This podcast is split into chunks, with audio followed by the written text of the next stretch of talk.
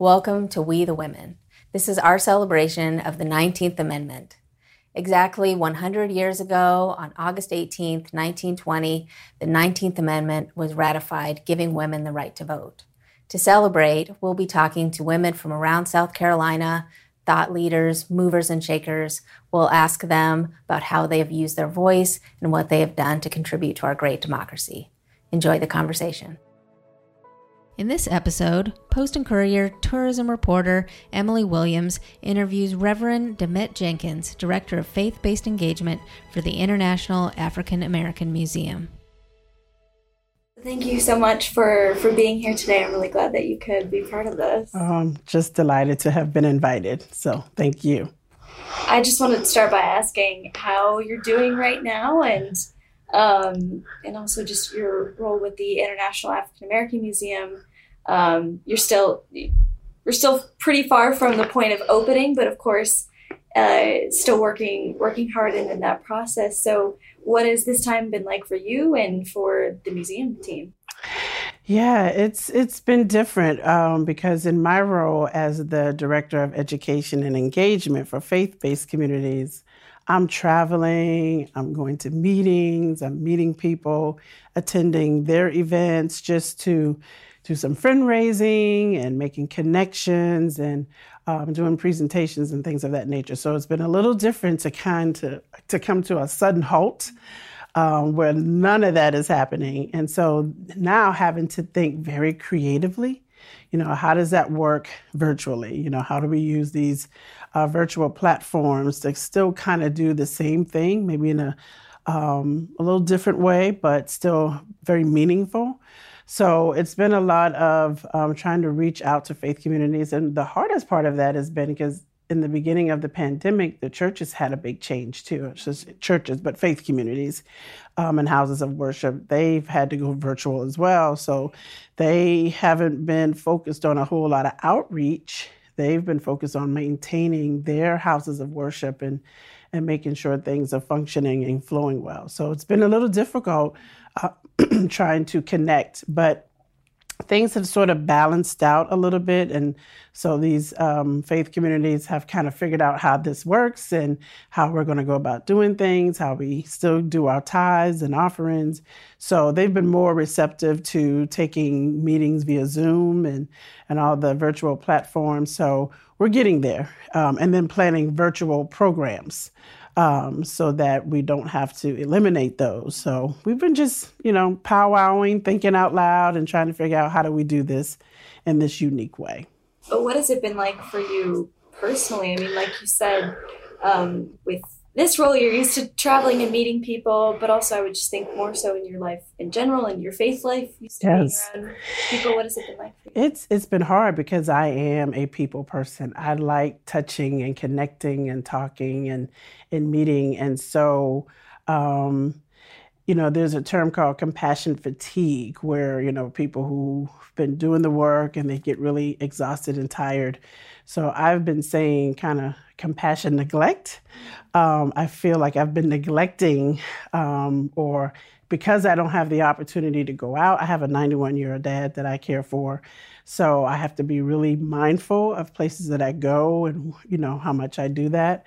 Um, and so I feel like I'm being neglected in some way of not being able to touch um, and be with people because you know people have food drives and you know all kinds of things to help the community and um, i haven't been able to participate in those so i've had to rethink like how can i continue to, to feel like i'm doing meaningful work without literally being in those places. So I make sure that I email and share the the flyers and let people know that what's going on in the community. And um, so I feel like I'm being helpful in that way.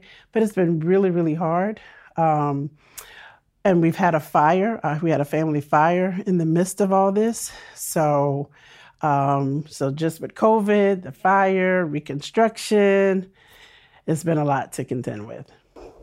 I did want to ask you too about um, a really exciting piece of, of good news for, for you and for the the International African American Museum, and, and and I was there for for this the topping out ceremony, mm-hmm. which you know celebrates a big uh, construction milestone. Yes, talking about this earlier, it just felt like such a um, such a big step in that there is a building. You know, there is a building. More, feels more real. So what? Yes. Was, what was that day like for you? Seeing that last beam go up. Listen, it was so spiritual for me. Um, one, you know, it's been 20 years. This project, this thought of, this image of uh, started in the year 2000. So here we are 20 years later, and I often think about the people who have been a part of this project from the from the ground floor from day one like as they were imagining and and and trying to create drafts and you know picture this place that how meaningful this is for them because what what's what once was a dream is now a reality. And for for me, who have have been a part of this project for two years in terms of working there, but have been familiar with it for years, it's like it's a dream come true. Um, you know, and even in the two years that we've been talking about it, we've stood on the soil, we blessed the soil, and, you know, we walked around, and now there's a frame building that's there. So it was just honorable. Um, my 91 year old dad was able to sign his name. Um, and just so watching the other folks just come in and sign their names and their loved ones' names, I just thought it was just magical, very spiritual. And I just feel like the ancestors are really happy that we have come to this place. How did you come to this role with the museum? Like you said, it's been it's been a couple years now how did you end up connecting with the museum?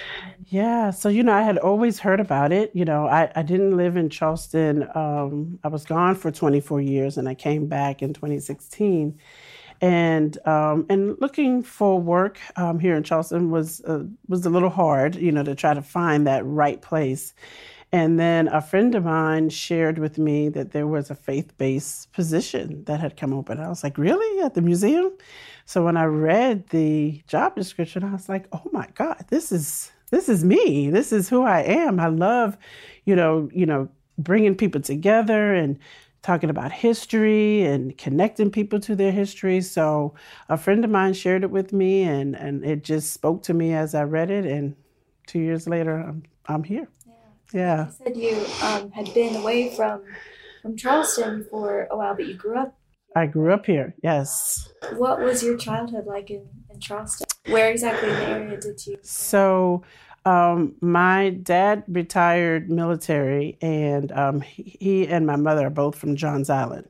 So, um, even though we lived West Ashley, I spent all of my days on Johns Island. Um, my church was on Johns Island, and we were very active people in our church. So, from youth groups to Sunday school to activities. All of my time was spent there. And because both my mom and dad's families from Johns Island, you know, grandmothers, aunts, cousins, uncles, we spent time there. So I, you know, I do a talk um, talking about growing up a Gullah girl. And um, and I just share my roots of, of River Road, Johns Island, and um, and and what it was like to grow up with Gullah Gullah Geechee parents and grandparents and aunts and uncles, the kinds of things we've done and uh, what's customary for us and culturally customary for us and the foods we ate and why we did certain things. So it was um, truly a blessing to grow up here. I love Charleston. Um, I love Johns Island and all of the surrounding islands and um, it was just it was meaningful it was always words of wisdom being taught and shared with you. I mean you could just be outside um, running around with the kids and there's always going to be some elder that's going to share something with you that will carry you through the rest of your life. So um, it was it was great. It was great. I had a very close-knit family and um, we did everything together. So, so my first cousins on my dad's side are like my siblings because we were just I mean, cousins just doesn't seem close enough uh, for the time that we spent with one another. I wanted to ask you about uh, your grandparents, too. Grandparents who are well known here mm-hmm. in the mm-hmm. Charleston area, of course. Um, Esau Jenkins, mm-hmm. your grandfather. Grandfather. Um, and his wife, Janie yes. Jenkins. So that's actually what I wanted to, one of the things I wanted to ask you. Yes. Is I think we hear a lot about Esau Jenkins and, mm-hmm. and uh, what he did for the civil rights movement, but but also they were very much a team. Yes. Right? yes. I want to hear about your grandmother. We're talking yes. about women. Yes. Just just about her. You know what? Yes. What do you want people to know about her and what she in particular did and, and contributed. Absolutely. I think it's something in general that we all should always thinking about, even when we see the men who have um, participated and led uh, marches and, and just whatever they're doing to create better environments for the community, that there are women that are walking alongside of them. Um, they may not have the public eye, but they couldn't do what they're doing without the women there. And my grandfather was no different. My grandmother was the accountant, the business owner, um, she was the community organizer. She did everything. And she was able to afford herself to raise the kids and make sure the money was in the account and had the savings and determine what went where. She managed all of that. And um, we we our family we have been real intentional about making sure we include her when we talk about my grandfather because he could not have done all that he did without her. Um, and and so she always made sure okay this is how much money we have. This is what we can buy. This is what you can do. You can go here and this is your travel money. Like she made sure all of that was in place. We had family businesses. She managed all of the accounting um, she made sure the ordering of all the food, whatever whatever the business was, she managed that. So Janie Bell Jenkins' name has to be called alongside of my grandfather Esau Jenkins. Um, so we say Janie Bell Jenkins or Janie Bell and Esau Jenkins. We include their names together. Uh, and I think that's the case for a lot of women. Um, they don't get that recognition. Um, and and put on pedestals. They're, they're, unsung heroes, and I don't really like to say unsung because they are singing. That the work that they do, they are making noise and they are doing incredible things. So, you know, she was the the the rock.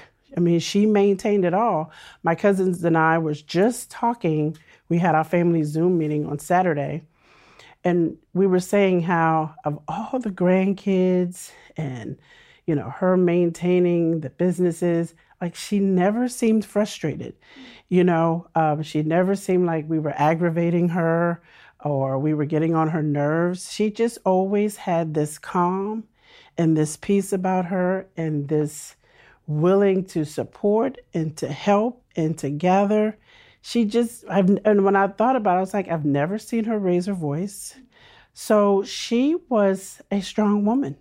Um, and she died at 86, and, and my grandfather died in 1972.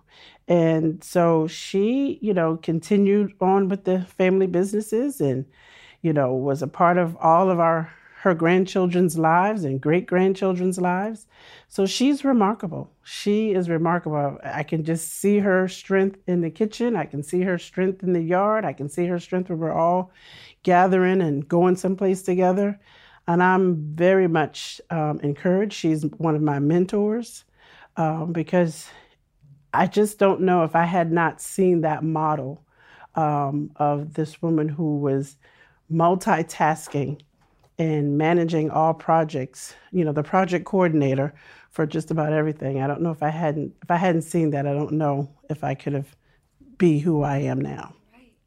Because of her. And there was a really um special time. I'm trying to remember if it was a, a year ago or so, or it was sometime in the last year where your grandparents' bus was displayed um, on the National Mall. And yes, yes. See, and wanted to ask you about that, what that was like to see them, and and I and I do remember it was not just Esau Jenkins; it was, it was Esau and Jane. Jane yes.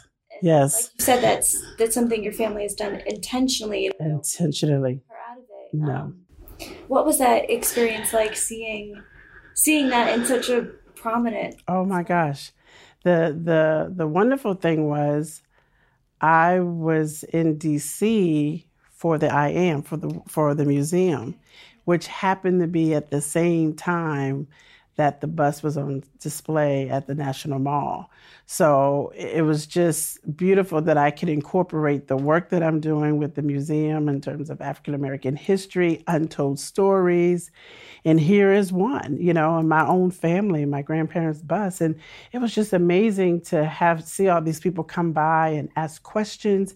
And we were there. Myself and my cousins were there to answer questions and people were just amazed of the stories of the wonderful things they had done with the bus in terms of transporting people and talking about right. voting rights. explain, you know, right? They they gave people free transportation on the bus. Yes. So part of that was, you know, they lived on Johns Island, and people who worked in the city of Charleston, that was their only means of transportation. Um, and so while on that bus ride, you know, they were being taught the the parts of the Constitution and and helping to memorize it and um, have an understanding, not even just memorizing, but understanding what it meant to be a voter um, and um, so that they could become voters. And so on that bus ride, there was conversation about that. There was teaching them that, part of the Constitution, and um, they were going to work and while they were coming back from work. Um, but it was it was almost like a, a, community meeting for all those riding that bus. There was different conversations about different things that were going on in the world and kind of what you needed to do. So that bus, if that bus could speak. I'm telling you, it would share so many amazing things that, or amazing conversations that took place in that bus. So that panel of the bus is in the National African American Museum of History and Culture, and then the entire bus, which was um, helped to be, be restored by the um, Volkswagen Historical um, Society, and they're the ones that have been displaying it um, in various places.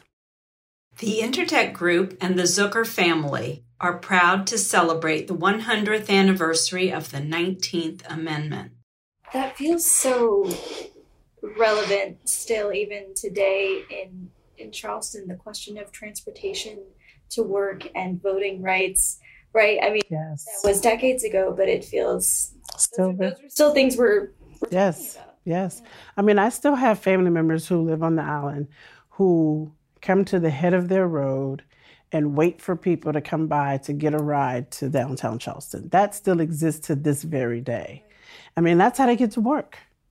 They rely on someone passing by, at least going their direction. And even if they don't get all the way downtown, they'll get to Maybank Highway. And then from Maybank Highway to Folly Road. And then from Folly Road to downtown, where they can take a bus to the, the next destination. So that still happens to this very day. Um, so people are still relying on transportation and people to get them to their significant places. I wanted to ask you about what you saw in the, ch- the changes with Charleston itself um, from when you uh, lived here when you were uh, growing up and then uh, weren't in Charleston for a while and then coming back. Just the what you saw that changed what stayed the same? Yes. I guess what what what kind of jumped out to you initially when you first moved back to moved back here? You know, growing up here, like I said, my family's from Johns Island, and we had um, some businesses in downtown Charleston, one on King Street, several on King Street, and on Spring Street. Um, so I was so I was used to you know kind of hanging out on King and Spring Street, and um, and and what during my time um, we considered um, King Street from Calhoun Street on back, back Black King Street or Black Charleston. Um, and so when I came back home, you know, a lot of those businesses were gone.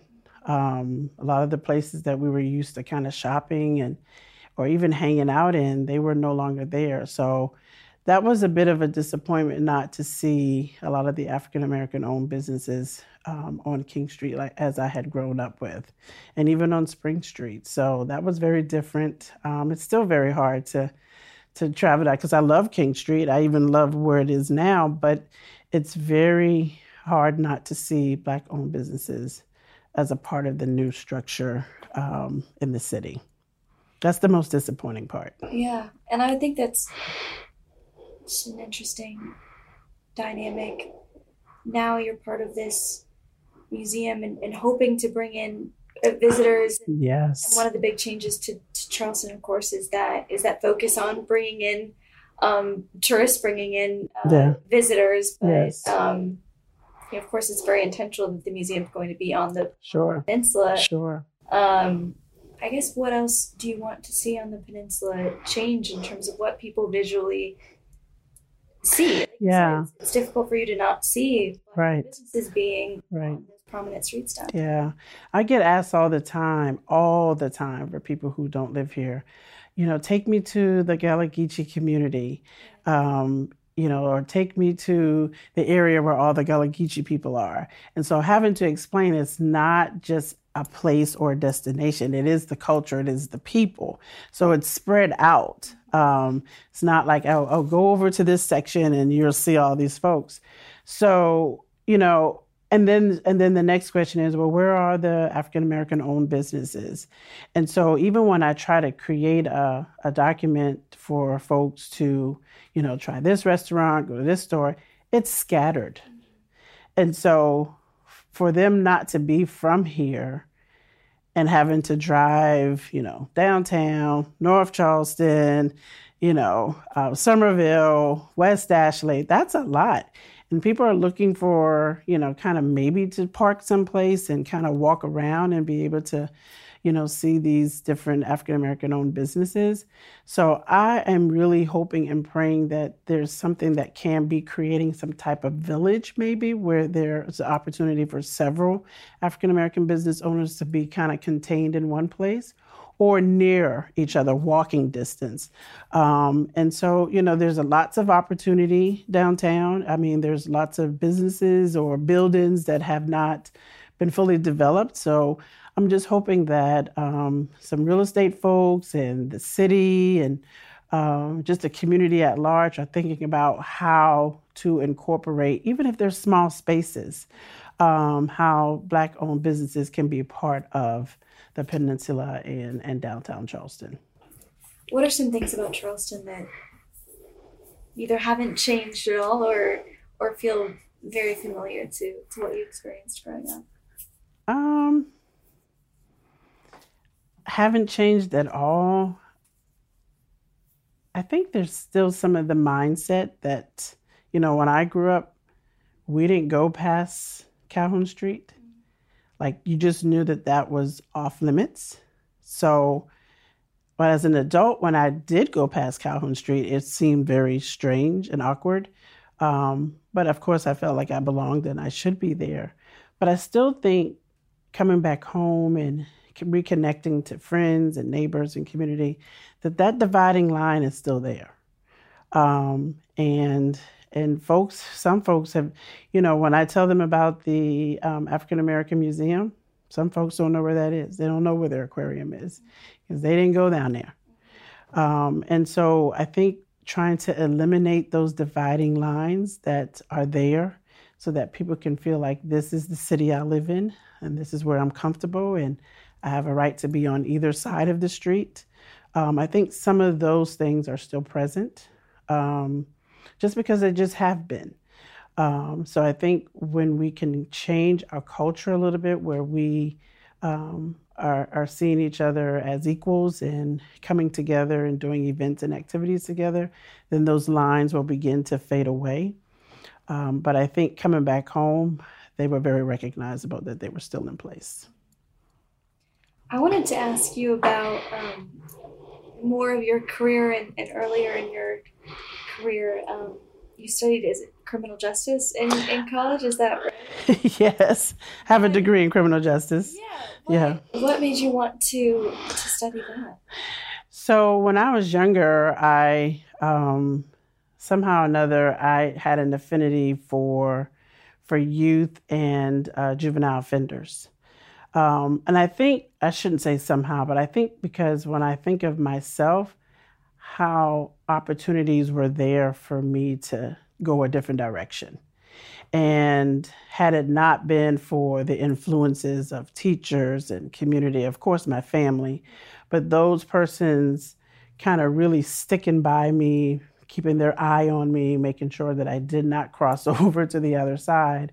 Um, I wanted to provide that for other people, um, for other kids like myself. Um, and then when I got to college, that kind of got tweaked into social work.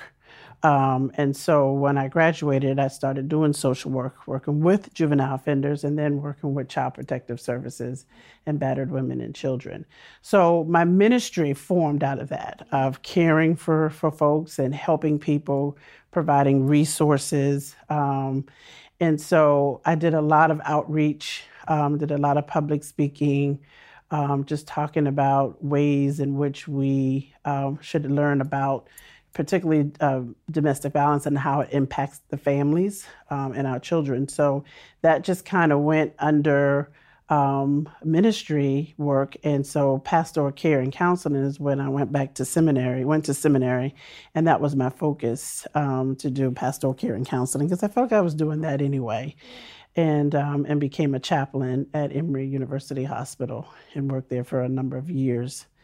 And so but part of my chaplaincy work was outreach as well. Um, I was always working with the community, working with faith communities, um, just doing projects for the hospital and patients and, and staff. So this just seemed to fit where I'm at now to, to continue to do the same thing. Yeah. At what point did you realize that you wanted to to go to seminary? Did you know that for a while? I guess what was what was the yeah. role of faith in your life growing up? When did you uh, realize that that was your path?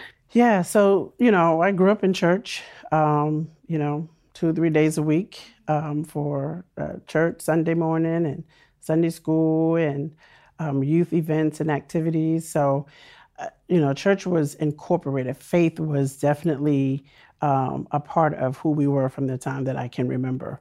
So that was a natural piece. But what I did discover when I was working with battered women and children, um, that I was providing counseling to them and giving them tools to kind of think about how to stay out of these unhealthy relationships. And I realized, you know, if there's nothing stronger than themselves to help them get out of these unhealthy relationships and stay, then they're not going to be able to do it. And I can remember just, you know, I'm counseling with women and, and their kids and thinking about, um, you know, who is who is the stronger power for them and what are they going to hold on to to give them the strength to do these things and as i was thinking about that for them i heard the calling for me um, to continue this work and to become better trained um, so that i could provide um, the right counseling um, for women and children. And so my calling uh, to ministry came out of that. And, and that's why I focused on pastoral care and counseling when I went to seminary. Did you grow up seeing many female leaders in, in the church? So it's ironic because when I moved to Charlotte, North Carolina, I got involved with a very, very great church, University Park uh, Baptist Church, um, Reverend Dr. Claude Alexander. And, um, you know, when people were um, being called to ministry, he was licensing folks um, to, to preach. And I remember a very, very dear friend of mine telling me that her father wasn't coming to her initial sermon um, because she was a woman. And and I said, Your dad? You know, because in my mind, I'm like, Your father is not coming to your sermon? And she was like, No, because he didn't believe in women preachers. And and I was an adult, you know, at that point, and I was really shocked because the church, the small little rural church on River Road, Johns Island, Wesley United Methodist Church, where I grew up, there was a woman associate minister. Um, so I had seen a woman in the pulpit. Um, she was the associate. She wasn't the pastor, but she was still an associate. She was still a minister and part of our ministry at our, at our church. So I was shocked when I actually heard that um, and did not realize what was really happening in the world because it wasn't happening in front of me.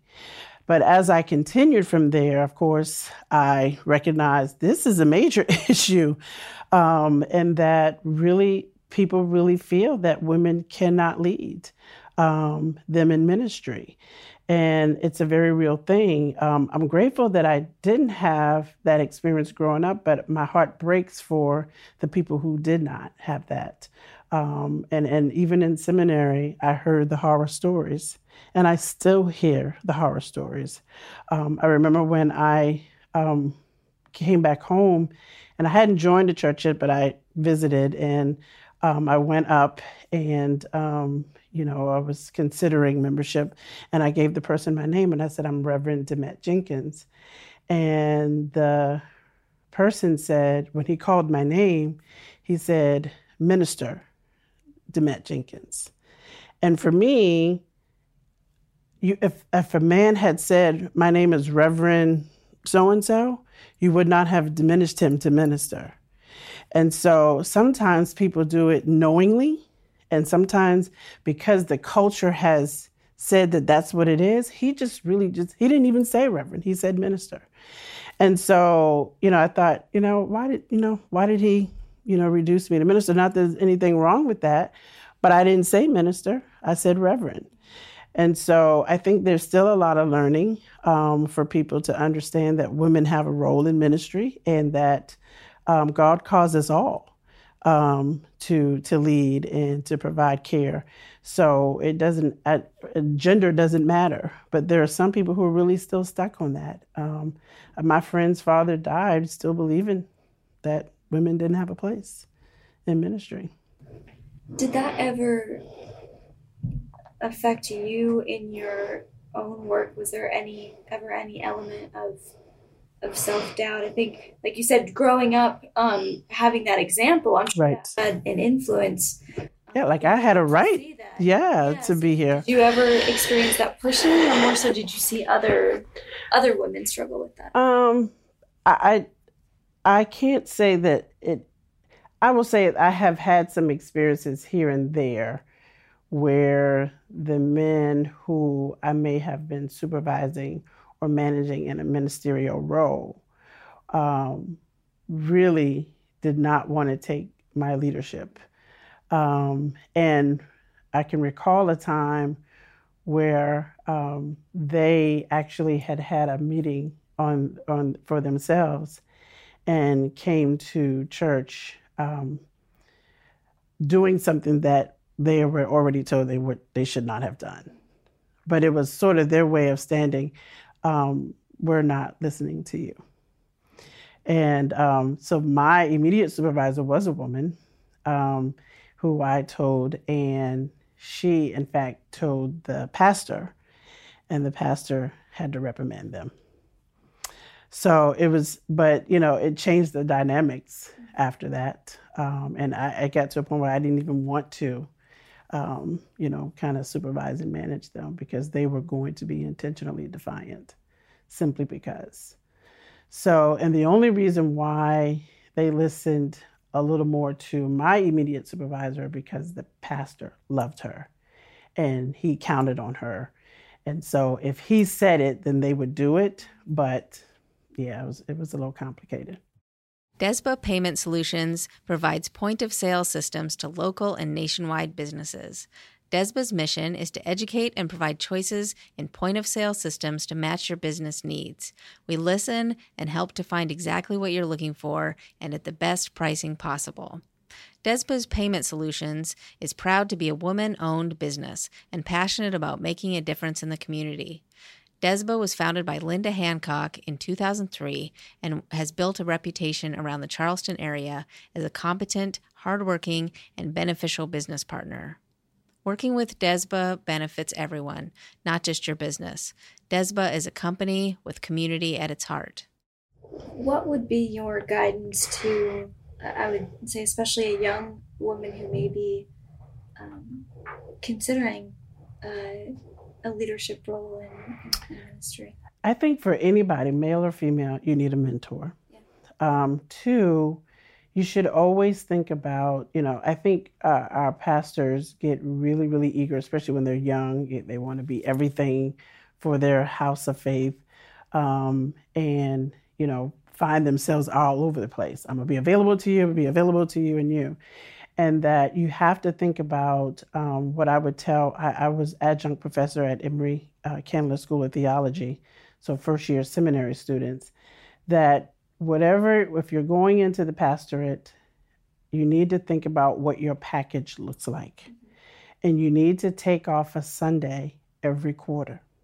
That would be my recommendation because that might work right now. You know, that you're here every Sunday, you're available, but at some point your body is going to say, okay, I'm, I'm tired, I'm exhausted, but I've already set the precedence that I'm here and I can be here and I can, you know, come visit you. Like you need to take that Sunday off, one, to rest, to give yourself an extra day.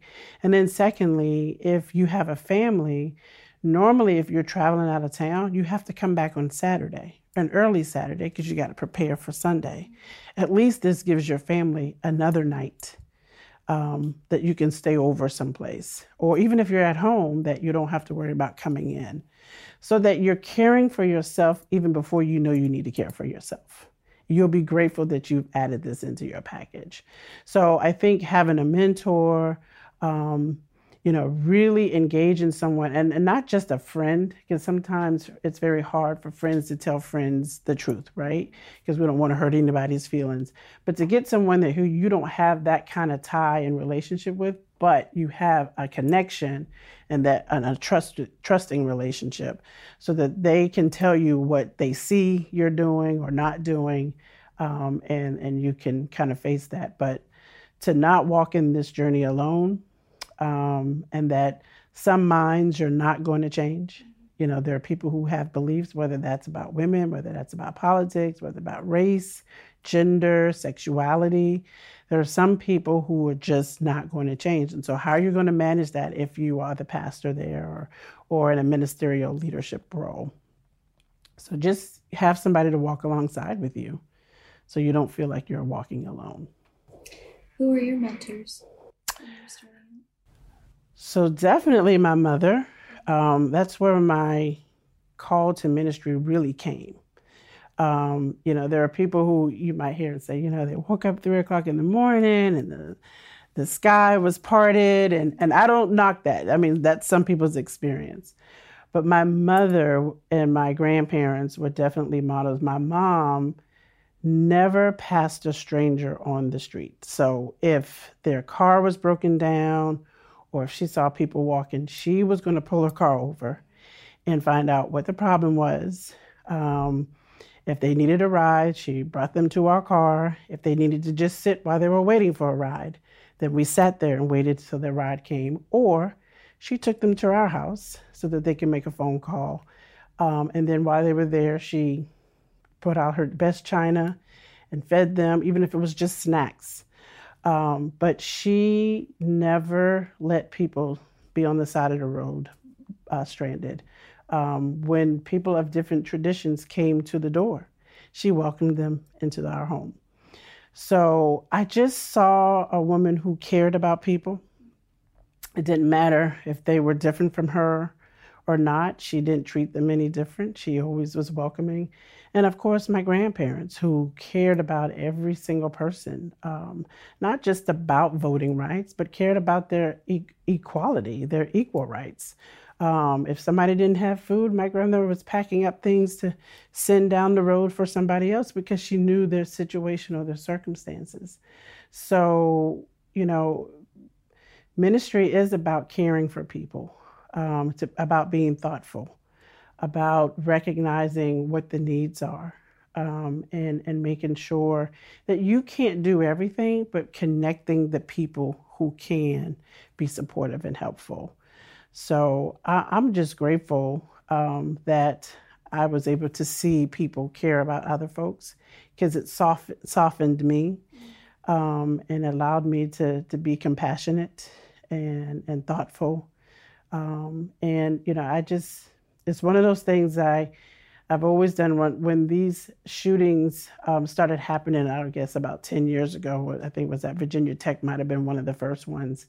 You know, I often think about, of course, the victims, and our hearts naturally go to those those persons, but I also think about the perpetrators' families and um, and kind of what they're going through.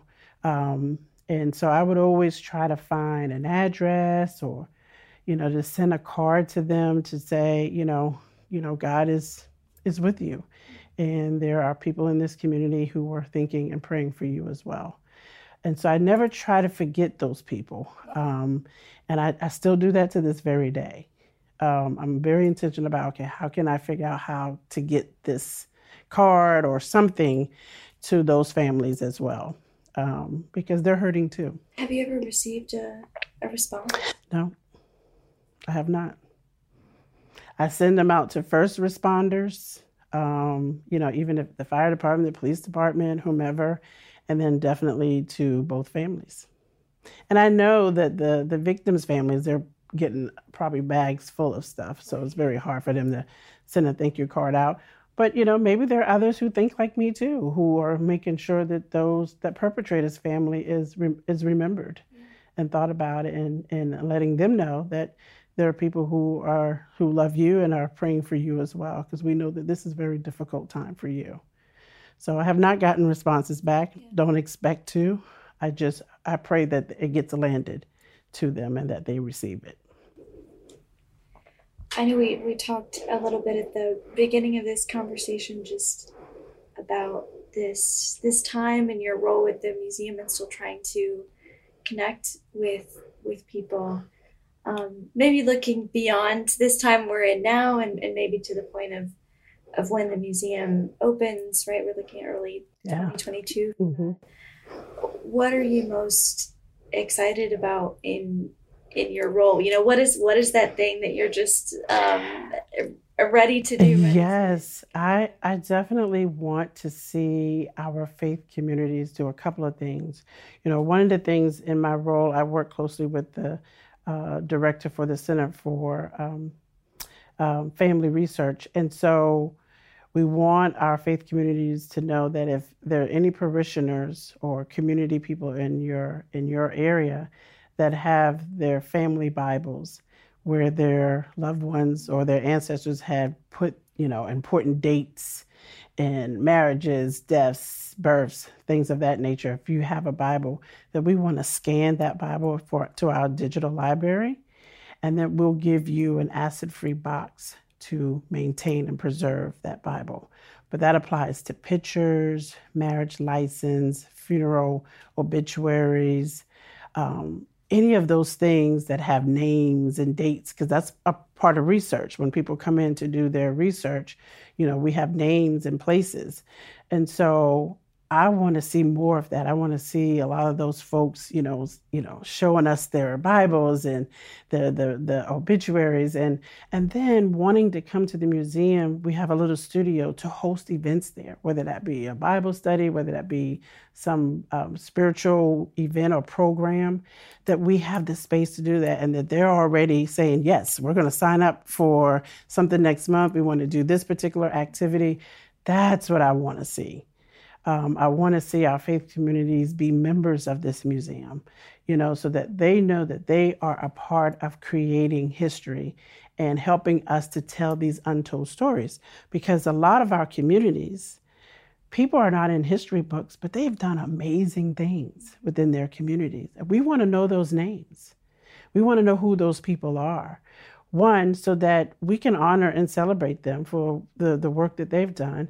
And then we will have a, a digital, South Carolina will have a digital mapping table. So when a visitor comes from California and they put their finger on, I don't know, 96 South Carolina, what populates are special things that have occurred in that town, special people. So I want to see a ton of that. I want people to get to know the folks in this area and around the world and just use our museum for so many events and activities. That's my vision. Yeah, and I think it's so so interesting that you have just this great story just within your your family too, and like we talked about before, um, not just remembering Esau Jenkins, yes, but but, but Janie Lee Jenkins, yes, and um, I wonder is there anything in particular, a particular lesson or just way of living that you learned from her in particular? I know you just talked about your your mother for a little bit, mm-hmm. um, but what's what's a lesson you think of that that you connect with your grandmother? So I, um, my niece, who was uh, 13 years younger than me, and when she was 18, she had gotten pregnant, and she, you know, was scared, didn't tell anybody um, until the day she was having the baby. She didn't show much at all, so we didn't know she was pregnant. Um, and she was like my child, you know. I, I loved her. I was helping to raise her. And when I heard that, I I think I was disappointed that, you know, she had had a baby young and I didn't know. And then I was disappointed in myself. I thought, what did I do wrong for her to have gotten pregnant? And so I remember she and I just kind of struggled with, you know, how to be in relationship at this point in time. And so I, I wasn't talking to her much, but it was bothering me. And I remember I called my grandmother and I was just like, I'm just having a hard time. I'm not really talking to her. And, you know, my grandmother said to me, she said, You know, you have been there for those children since they were born. For it was my niece and two nephews. You've been a good aunt to them. You've helped raise them. You provided for them. And she said, But if any time this child needs you, it is right now. You were there all before, and that was great. They were growing up and you were a part of their lives. But this is the time she really needs you because she doesn't know what she's doing. She's a new mother and she does not need to feel alone or be alone. And I mean, that it may not sound profound, but for me, her saying that to me, the my whole world changed. And it felt like my burdens just went away. Like you if you thought you needed to be there before, you really need to be there now. She needs you now, even more so. And it was just something just that simple that she said to me that awakened me. And and and from that moment I, you know, I called and I apologized, but we had a very different loving relationship. And it was just things like that she would always say, you know, without thinking about it. I just picked up the phone. I don't know what she was doing on her end, but she always imparted things to you that made you think, that made you be reflective and to think about your actions. And, um, you know, she just had a entrepreneur spirit. She knew how to manage businesses and, and multi businesses at one time. So if I had to say I learned things from her, she just was a good manager. She was a kind person. As I said earlier, I never saw her angry or, or upset. And so, how do you live life and not display frustration? You know, life is frustrating sometimes. Um, and when you, she, she raised, you know, she had 13 kids and and then she had all of us grandkids and all these businesses and a husband to to maintain. So she just was remarkable and and I I admire her. I would want to be like her in so many ways and I hope that anything that she imparted in me that it's she's proud of, you know, how I represent myself and um, and and my cousins. I think we all we all always talk about how proud we are of them and how proud we want them to be of us.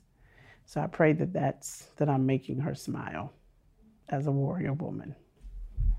I'm so glad that we could talk about her today and yes. and talk about uh, you and your experiences and, and just thank you so much. thank you, thank you, thank you so much for having